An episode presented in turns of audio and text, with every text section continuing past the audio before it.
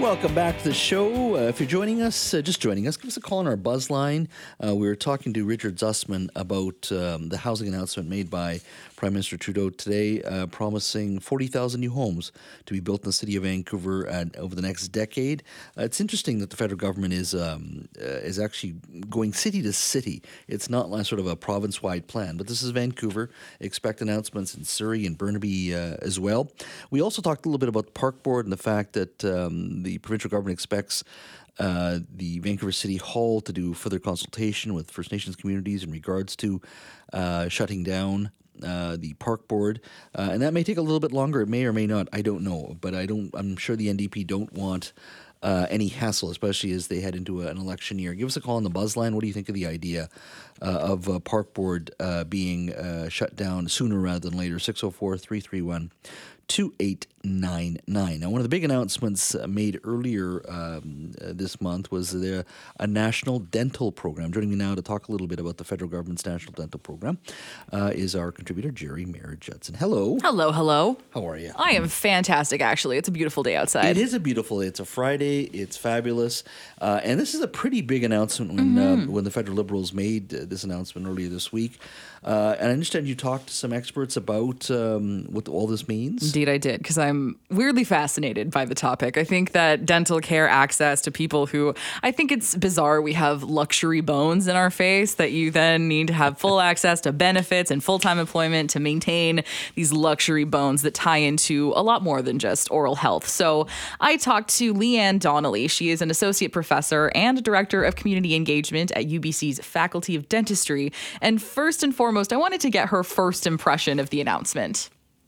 I'm cautiously optimistic that this is going to be beneficial. Anything that improves access to care for structurally vulnerable populations, I'm fully in support of. Part of what we haven't seen yet is the fee schedule that is going to be followed for this typical benefit. Like, are they going to follow the actual fee guide that provinces put forward that dentists should be charging?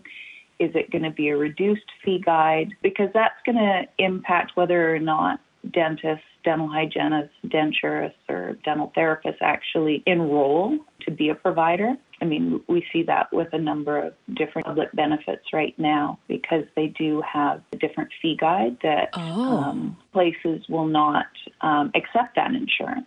Okay, so if this fee guide is um yeah less than the sort of median, I guess it disincentivizes right. them from offering and from providing right. these. Okay. So that's the one thing when I say I'm cautiously optimistic, it's the one thing that we don't know yet. Okay. so, that's a that's a nuanced I mean, sort of concern and I like that you brought that up. We just haven't seen it yet.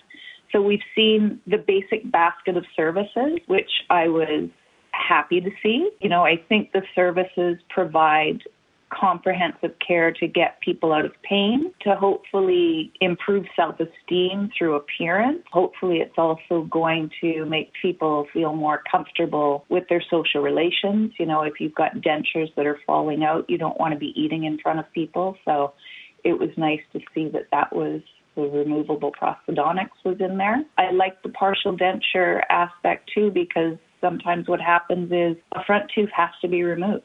And if you can't replace it, um, that's a problem. It's actually almost worse to remove the tooth because then you leave somebody with a gaping hole in the front, which impacts their ability to get employment, impacts their ability to smile, it impacts their ability to, you know, develop social relations. So I am very cautiously optimistic about this, and hopefully there will be enough providers. This kind of thing is incredibly important. This funding is incredibly important. Can you go in on sort of the what most people might not know about having access to dental health and how that would impact your life positively? The smile is the first thing that people see, and if people aren't comfortable smiling, it ha- it, it has a lot more to do than just with with getting rid of pain. Pain can be emotional, pain can be mental. Um, and when somebody doesn't feel good about themselves, whether that's from actual tooth pain or just being uncomfortable with one's appearance, it has far reaching implications.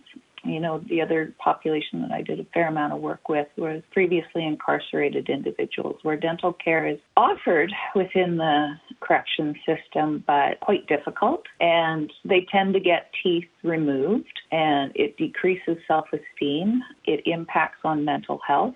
I think it, it goes beyond just getting people out of pain. I think it contributes to overall well being and also how, how others see us and perceive us. And I think that's the other important part about this access. It's not just to get something fixed, it's also to to start learning more about the health of the mouth and how to take care of it. What's interesting uh, in the announcement um, earlier this week is these are baby steps. I mean, it's not a wide swath of all Canadians here. We're talking No. about it's based on income at this point. Yeah. Some of us are fortunate to have extended health and benefits at Yeah. work that can take care of that. Um, but one assumes once this announcement's been made now, it will slowly start including everybody that that, that can't get coverage through their employer.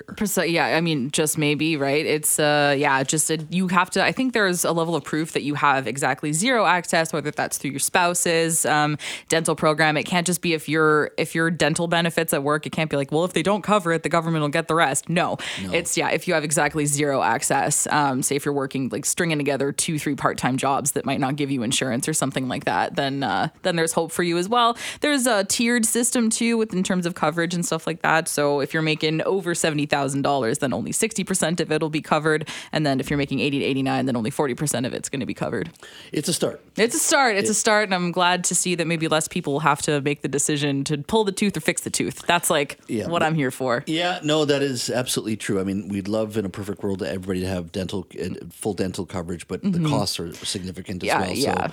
But it's a start, and I think that's great. Hopefully, we move out towards a national daycare program as well that we can actually promise one day too. Yeah. Once again, it comes down to the dollars and whether we can afford it. So there you go, Geri. Thank you. Thank you.